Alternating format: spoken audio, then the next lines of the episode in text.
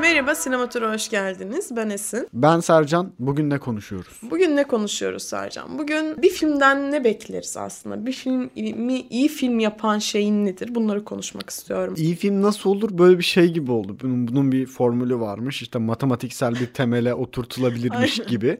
Ee, ki bu da işte bazen konuşulur as- aslında. Yok işte 8 perdeli yapı ilk 3 perde şöyle olacak. 4. perdede ritim artmaya başlayacak. Bir yerden sonra işte olay çözülecek. Düşüşe geçeceğiz ve sorunun çözümüyle birlikte hikaye bitecek. Tamam da şimdi bunu oyunca iyi film mi oluyor? Yani aynen bu güzel bir soru. Bunu bu olunca gerçekten sistematiğe oturunca iyi bir film mi oluyor? İyi film kişiden kişiye bir kere değişir. Çünkü hani çok bireysel bir şeyden bahsediyoruz. Aynı fotoğrafa, aynı görüntüye bakan iki kişinin aynı şeyleri algılamasını beklemek bence yanlış olur. Ben kendi açımdan yorumlayabilirim. Benim için iyi film, yani hikayesini beğendiğim filmler iyi filmdir. Hani burada şöyle sorular gelebilir işte ya hikaye çok iyi tamam ama görüntüler mesela çok kötü. Bu o filmi kötü yapmaz mı? Bir film yapmanın temeline hikayeyi koyarım.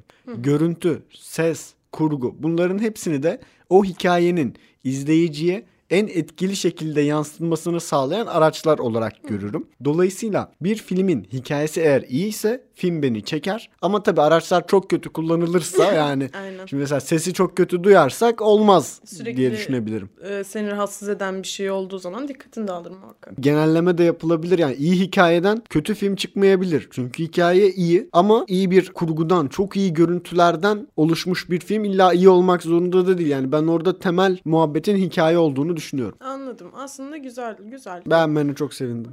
beğenmeni, bu yorumu beğenmeni çok sevindim. Aslında birazcık daha bakış açısı ve duyguya kayıyor benim için. Dedin yani kişiden kişiye değişen bir şeydir. Ee, bir filmi izlediğinde herkesin farklı bir duygu hissetmesiyle alakalı.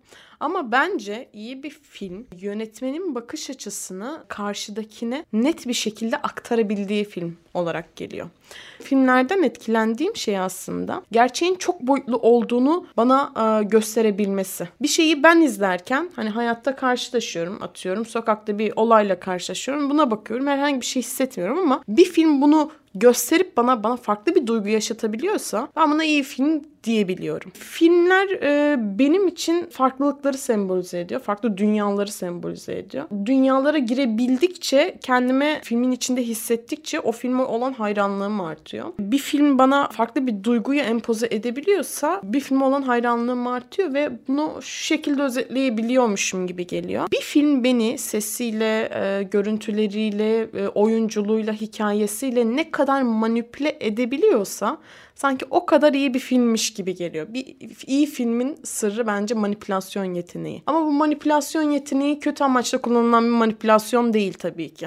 Her insanın e, farklı duyguları var ve bu duyguları ifade etmekte biz çok zorlanıyoruz aslında. Ve bir filmde benim bu ifade edemediğim duyguları gördüğüm zaman böyle aşık olasım geliyor. O filme de yönetmene de böyle hani diğer tüm filmlerini araştırıp hepsini tek tek izleyeyim falan oluyorum. Bence bir iyi film dediğim gibi manipülasyon yeteneği ve duygu aktarımıyla oluşur. İyi bir film seni kendi evrenine çeken filmler diyebilir miyiz? Kesinlikle. Bir de şöyle bir şey aklıma hemen bilim kurgu filmleri geldi. Kendi evrenin ne alaka? Gerçek olmayan filmler beni çekmiyor. Yani gerçekten bilim kurgu ya da fantastik. O duyguyu sanki bir şekilde uzaklaşıyormuşum gibi geliyor. Yani bir bilim kurgu filmi izlediğinde sen o filmin içine tam olarak giremiyorsun. Bunun nedeni de işte günlük hayatta karşılaşamayacağımız bir şeyler olması. Aynen sanırım o. Sanırım o. Hissiyatı sevdiğim için ve gerçek olan hissiyatı sevdiğim için hani e, film izliyorum ve bilim kurgu beni açmıyor. Fantastik filmler ve bilim kurgu filmlerinde aslında muhabbet şey değil midir? İzleyiciyi o film evrenine, oradaki dünyaya ikna edebiliyor musun sorusudur aslında. Evet. Doğru. Aynen öyle. Yani onun belirli bir temelleri olması lazım ki bunu en iyi yapan e, film serilerinden biri Yüzüklerin Efendisi'dir. Tabii yine kitaptan uyarlama daha e, geniş bir tabanı var. E, sonradan hiç kitapsız bir bilim kurgu filmine göre ama çok da iyi yapmışlardır. Evet mesela bunu sen çok sav- bunu birçok insan savunuyor tabii. Çoğu insan böyle en sevdiği film falan oluyor Yüzüklerin Efendisi. Sercan'ın da öyleymiş ne güzel. Parmakla kendini gösteriyor. Ben mesela sadece yarım saat izleyebildim. Yarım saati normalde hani filmin uzun olması benim için asla problem değildir. 6 saatlik hiçbir şey olmayan bir film izleyebilirim bana duyguyu aktardığı müddetçe. Ama yarım saatinden sonra çıldırmak üzereydim. Yani kapatın şunu falan oldum yani Yüzüklerin Kapatın şunu. Yüzüklerin Efendisi asla geçmedi. Fantastik'te bana geçen tek bir film var. Onur Ünlü'nün Sen Aydınlatırsın Geceyi. Onda da fantastik ögeler vardı. Onur Ünlü'nde zaten hep fantastik ögeler var. Ama bunu işte bir e, yöntem olarak kullanıyor Onur Ünlü ve bu benim çok hoşuma giden bir şey oluyor. Sen küçükken çizgi film izliyor muydun? Çok izlerdim. Ben ben liseye kadar çizgi film izledim. Ben de lisede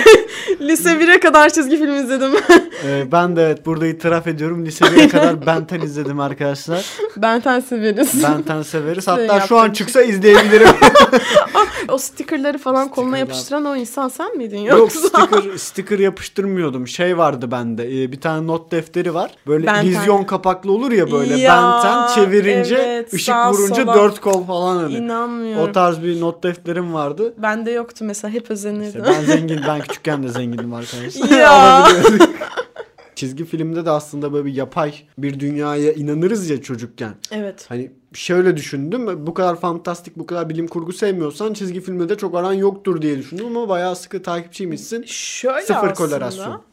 e, sıfır kolerasyon ama bunun küçük olmakla ve küçükkenki böyle hayal gücünle alakası var. Aslında çizgi filmler senin e, düşündüğün şeyleri somutlaştıran bir şey olduğu için bir şekilde bilincini genişletiyor çizgi film. Ama filmler dediğim şu an belli bir bilince geldim. Hani şu bana farklı bir şey katmayacak o fantastik dünya. Onu ben zaten düşünmüş kafamda yok saymış olmayacağına inanmışım. O zaman Sercan senin en sevdiğin filmler nelerdir ve bunları neden seviyorsun? Ya sen şimdi bunun cevabını verdin ama ben film, müzik ya da fotoğraf söz konusu olduğu zaman bir en seçme, en iyisi bu deme taraftarı hiç olmadım. Çünkü hiç biri bana sorar mesela. E daha demin Yüzüklerin Efendisi Hayır, diyorduk. ama şöyle ya bir şey- sen şöyle ne şey racon var. kesiyorsun şu anda? Daha demin Yüzüklerin Efendisi dedin. Duydum. Hayır ama şöyle bir şey. Şimdi e, bu sadece filme özgü bir şey değil. Yani Evet. hani bir film evet o sadece film olduğu için benim için en iyi film değil. Şimdi bu çok karmaşık. Şu an muhtemelen anlatamayacağım ama Yüzüklerin Efendisi tamam benim işte en sevdiğim e, seri diyebilirim. En sevdiğim film diyebilirim o hani üçlemeye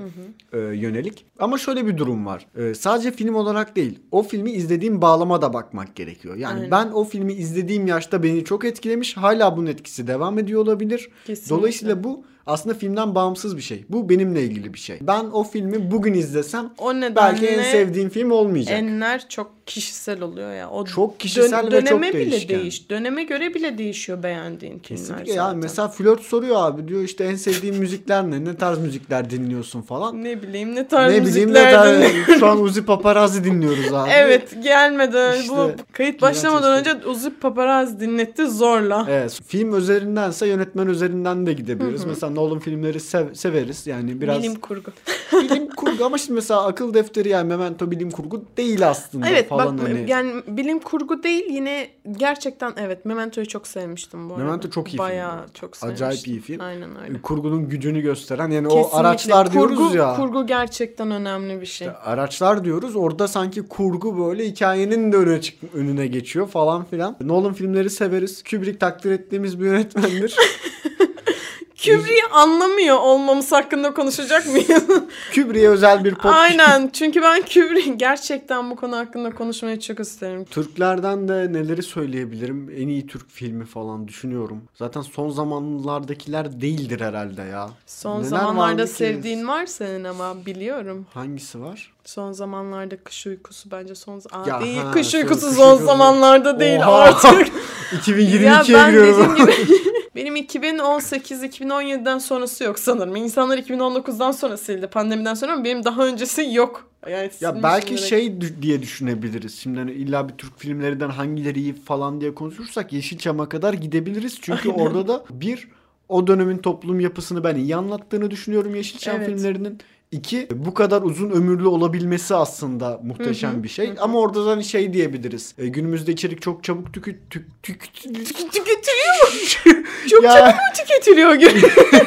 ya Chen podcast mi yapacağım? podcast mi yapıyor hiç. Ee, günümüzde içerik, müzik, film, ne Aynen. bileyim işte bir dizi çok çabuk tüketiliyor ama hani o dönemlerde öyle değildi. Dolayısıyla hani Aynen. o günden bugüne gelmesi bugün çıkan filmlerin geleceğe kalmasından daha kolay aslında. Aynen. Bir toplumsal Doğru. hafızayı temsil ediyor Doğru. çünkü. Peki buradan bir soru daha geldi aklıma. Hemen Mesela iyi yapıştır. bir film falan dedik ya. Bir dönemi iyi yansıtabilen bir film sence iyi bir film midir? Hikayeyi boş Dönem filmlerinden bahsediyoruz değil mi? O dönemi. Aslında dönem filmlerinden bahsetmiyoruz. Mesela şimdi de çekilse hani geçen e, ha- haftalarda beraber Red Catcher izlemiştik mesela atıyorum. 70 İngiltere'nin 70'lerini anlatıyordu ve iyi de anlatmış. İşte dönemi iyi anlatan film iyi bir film midir? Ya tek başına dönemi iyi anlatmakla e, şey yapamayız. Çünkü hani dönemi iyi anlatıyor ama bu dönemi iyi anlatırken nasıl bir yol izliyor? Yani mesela bir karakter üzerinden mi anlatıyor? Bir grup üzerinden mi anlatıyor? Veya Hikaye ne? Sen yine Hikaye ne? hikayeye gir. Evet. Aynen. Ya mesela Yeşilçam filmlerinde işte mesela Hababam sınıfında mesela aslında e, ağlanacak halimize gülüyoruz ama Aynen. gülüyoruz ve hikaye de komik bence yani. yani Bence komik.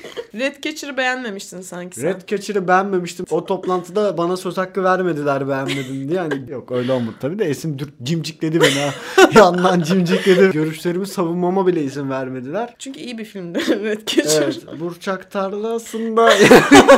ya lütfen zaten o yorumu yaptıktan sonra filme bakış açım tamamen değişti. Bir sahne var pencereden gerçekten buğday tarlaları görünüyor ve hani izledi, izlerken şey olmuştum ben. Arkadaşlar falan da "Aa, mükemmel bir sahne falan olduk. Ondan sonra Sercan diyor ki bu bıçak reklamı değil mi ya?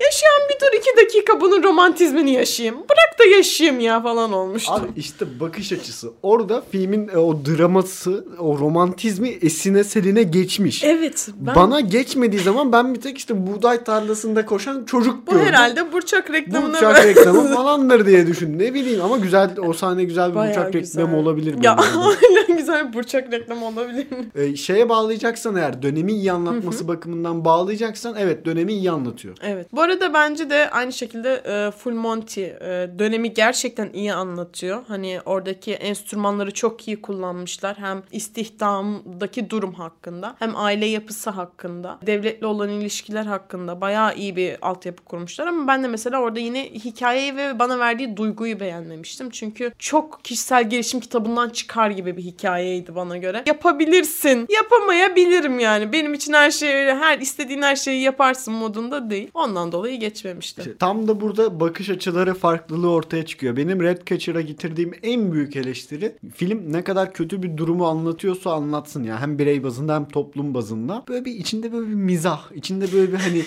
Küçük ya bak çok küçük. Ben bir gülmek cümle istiyorum. falan. Ya şey yani böyle ya evet ben size bir hikaye anlatıyorum ama bu hikaye tek yönlü kötümser bir film değil. Bir film boyunca iki dakika. iki replik. Mesela Evet. Nuri Bilge rapor sahnesi gibi. Aynen. mesela hani Yeter. küçük mizahi öğeler. Olsa beni mesela çok daha memnun ederdi. Ben çok karamsar bir bulmuştum. Full Monty'de bu tarz filmler dönem filmleri ve gerçekten dönemler üzücü işlerin olduğu yerler. İşte 90'lar Sheffield'da işsizlik baş göstermiş falan filan. Bu kadar kötü bir durumu hikaye bazında güzel bir mizahi anlatıyla anlatınca ya hem eğlenceli oluyor hem e, gerçekten ağlanacak haline gülüyorsun ya orada aslında dramayı daha iyi hissediyorum ben. Yani ben ona güldüğüm zaman ya abi olay o kadar kötü ki bak nasıl gülüyoruz oluyor ve Abi sen hiç mi kötü bir şey yaşamıyorsun? Hep mi kötü anlarda gülesin geliyor? abi Ay ben gülerim karakterinin somutlaşmış halisin şu an. depresifsindir. Daha böyle deeper olmak için böyle daha damar şarkılar falan dinlersin falan. Onun ayrı bir hazzı vardır. Onu da biliyorum. Ama abi şarkı bittiğinde ne bileyim bir şey olur, komiklik olur, güler geçersin. Çünkü zaten gülüp geçemezseniz arkadaşlar bu ülkede hayat çok zor. Aynen gülmek zorundasın.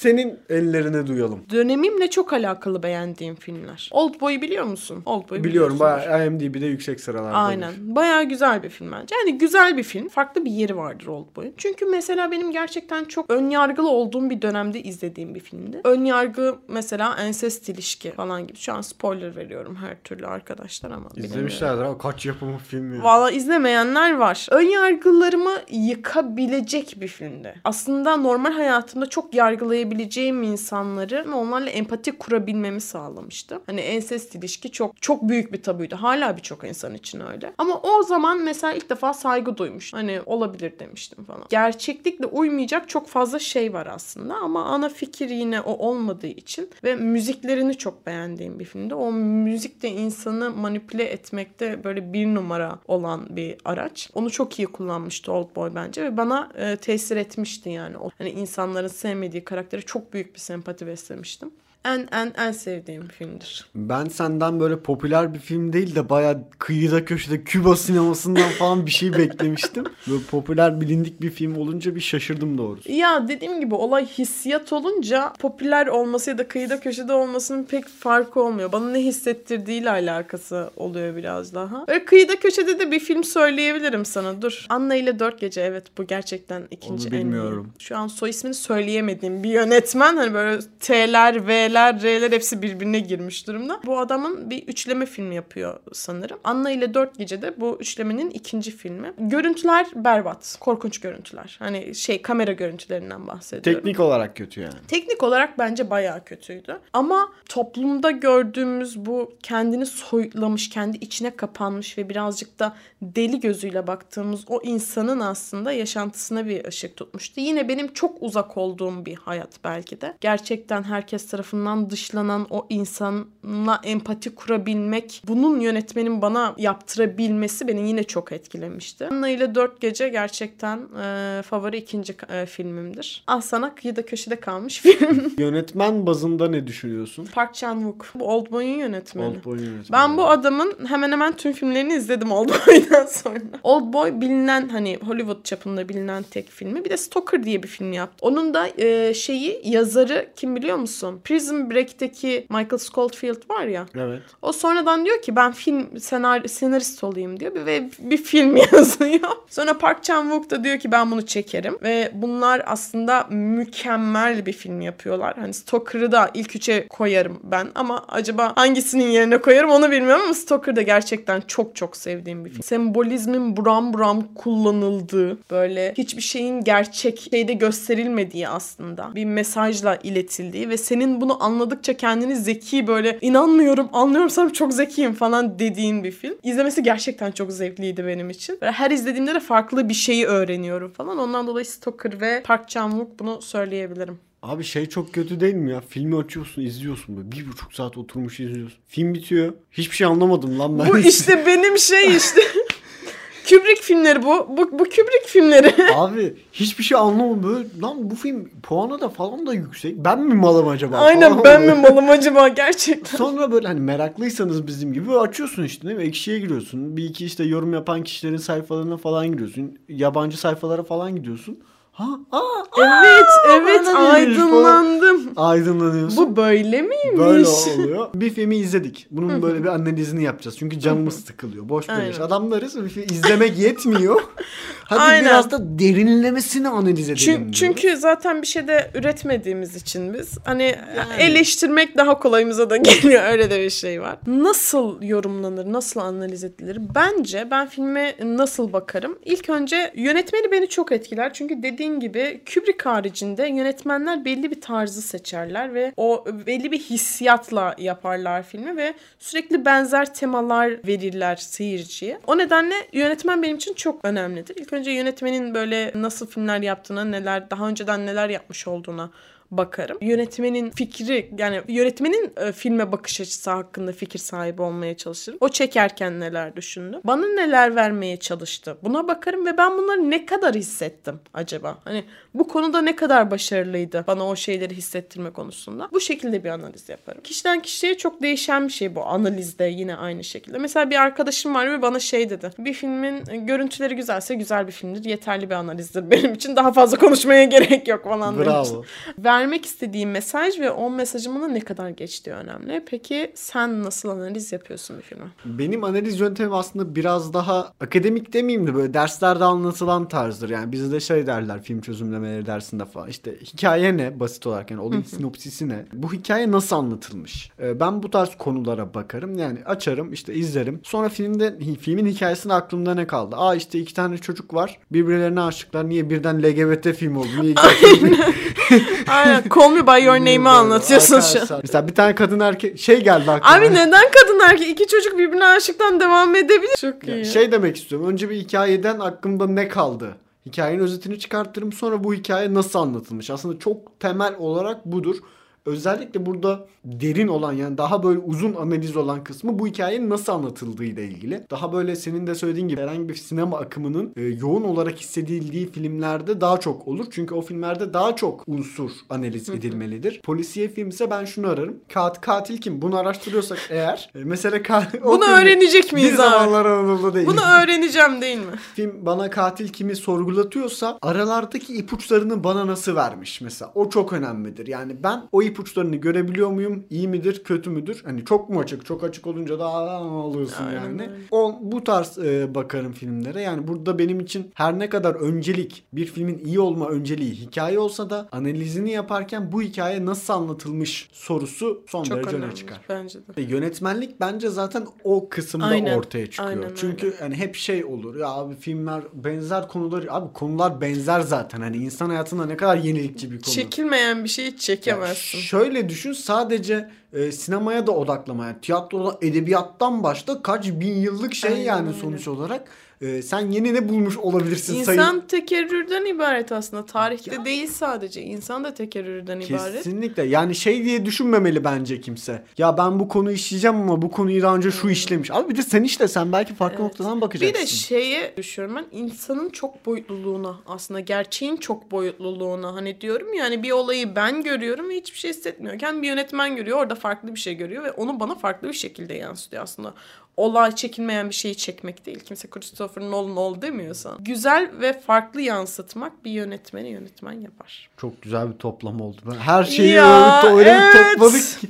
O kadar dağılan bir şey. Evet. Gerçekten yani şu podcast'te konuştuğumuz konular en son gerçekten beni benden aldı. hem biz neyi seviyoruz bundan bahsettik hem de Aynen. bu sevdiğimiz şeyleri neden seviyoruz ki Aynen. neden kısmı çok önemli. Özellikle işte o sonda bağladığımız hikaye Aynen. aynı sen nasıl anlatacaksın bunu? Ben nasıl anlatacağım? Ben ilk önce bir parantez açmak istiyorum. Ee, biz neyi seviyoruz ve nasıl seviyoruz? Ben kendim hakkında şöyle bir bilgi vermek istiyorum. Bir şeyi herkes çok beğendi diye sevmek istemiyorum sanırım. Böyle toplumun çok e, toplumun beğenileri hakkında insanın çok baskı altında kaldığını düşünüyorum. Toplumdan kastım bu sevmediğimiz o toplum da değil aslında. Çevremdeki insanlar da buna dahil. Yani çok sevdiğim insanlar. Herkes bir şeyi sevdiği zaman acaba ben de mi seviyorum diye insan düşünüyor. Herkes bir şey doğru dediği zaman "Aa, yanlış değildir o zaman diyorsun. Ama e, ben filmdeki beğenilere e, ba- bağlamak istiyorum bunu. Her şey herkesin beğendiği film güzel olmayabilir. Ya da kimsenin beğenmediği film çirkin diye bir şey yoktur. Bu Şahan Gökbakar'ı seviyor olma durumu. Hani Recep İvedik hani herkes gömüyor aman böyle film olur böyle şey mi olur falan filan. Olabilir. Anlatıyorsa, başarabiliyorsa, bize bir mesaj vermek istiyor ve bunu yansıtabiliyorsa benim için olabilir gibi geliyor. Özellikle popüler olan şeylere önce bir mesafeli yaklaşırım böyle. Çünkü herkes izlerken izlemem. Mesela hala Game of Thrones izlemedim arkadaşlar. Öyle bir popüler O kadar. dizi ya. Arkadaş şey dedi ilk iki bölümünü izle çok saracak dedi. İzledim sarmadı ben de Aa, bıraktım. ne demek sarması? sarmadı bıraktım yani. Tuhaf oldu. Bir de çok çok fazla bölüm var. Bir Evet izleme izlemeye ya. birikmiş falan. o Gerek- kadar gerek zaman harcamayalım yani. Bunu dinleyen adam, diyen adam Ezel izledi. Bitirdin mi Ezel'i? Abi ben Ezel'i e, bir kere baştan sona zaten bitirdim. Sonra ara ara bölümlerini izleyen Abi o insan bölümler, sahneler, aynı sahneyi 10-15 kere izlemeler, izlememe gibi bir refleks var bende. Son derece yanlış arkadaşlar. Kesinlikle izleyin. Sonra Aynen. ortamlarda mal gibi ya düğün izledik işte nasıl bilmiyorum, ya ben Bilmiyorum. daha izlemedim. Ya orada da şey diyeceksin. Ya işte ben popüler olanı fazla sevmiyorum. Abi öyle Ben- değil Bana ya. gelmiyor Öyle falan değil. Hadi lan oradan diyor. ben deyince olabiliyor. Ana fikre gelecek ola- olursam ben ve bence Sercan da öyle. Hani bir şekilde e, objektif olarak bakmak e, istiyoruz. İzlediğimiz, gördüğümüz şeylere her şeyden bağımsız bir şekilde görebilmemiz gerektiğini düşünüyorum ben. Ve ben en azından kendi yorumlarımı o şekilde yapacağımı söyleyebilirim. Peki o zaman bu podcast'i de burada kapatalım. Bak haftaya yemin ediyorum Recep İvedik konuşalım ya. Tamam tamam bu konuda anlaştık. Bugünlük bu kadar haftaya Recep İvedik abi kesinlikle. Görüşmek üzere Görüşürüz. o zaman. Görüşürüz.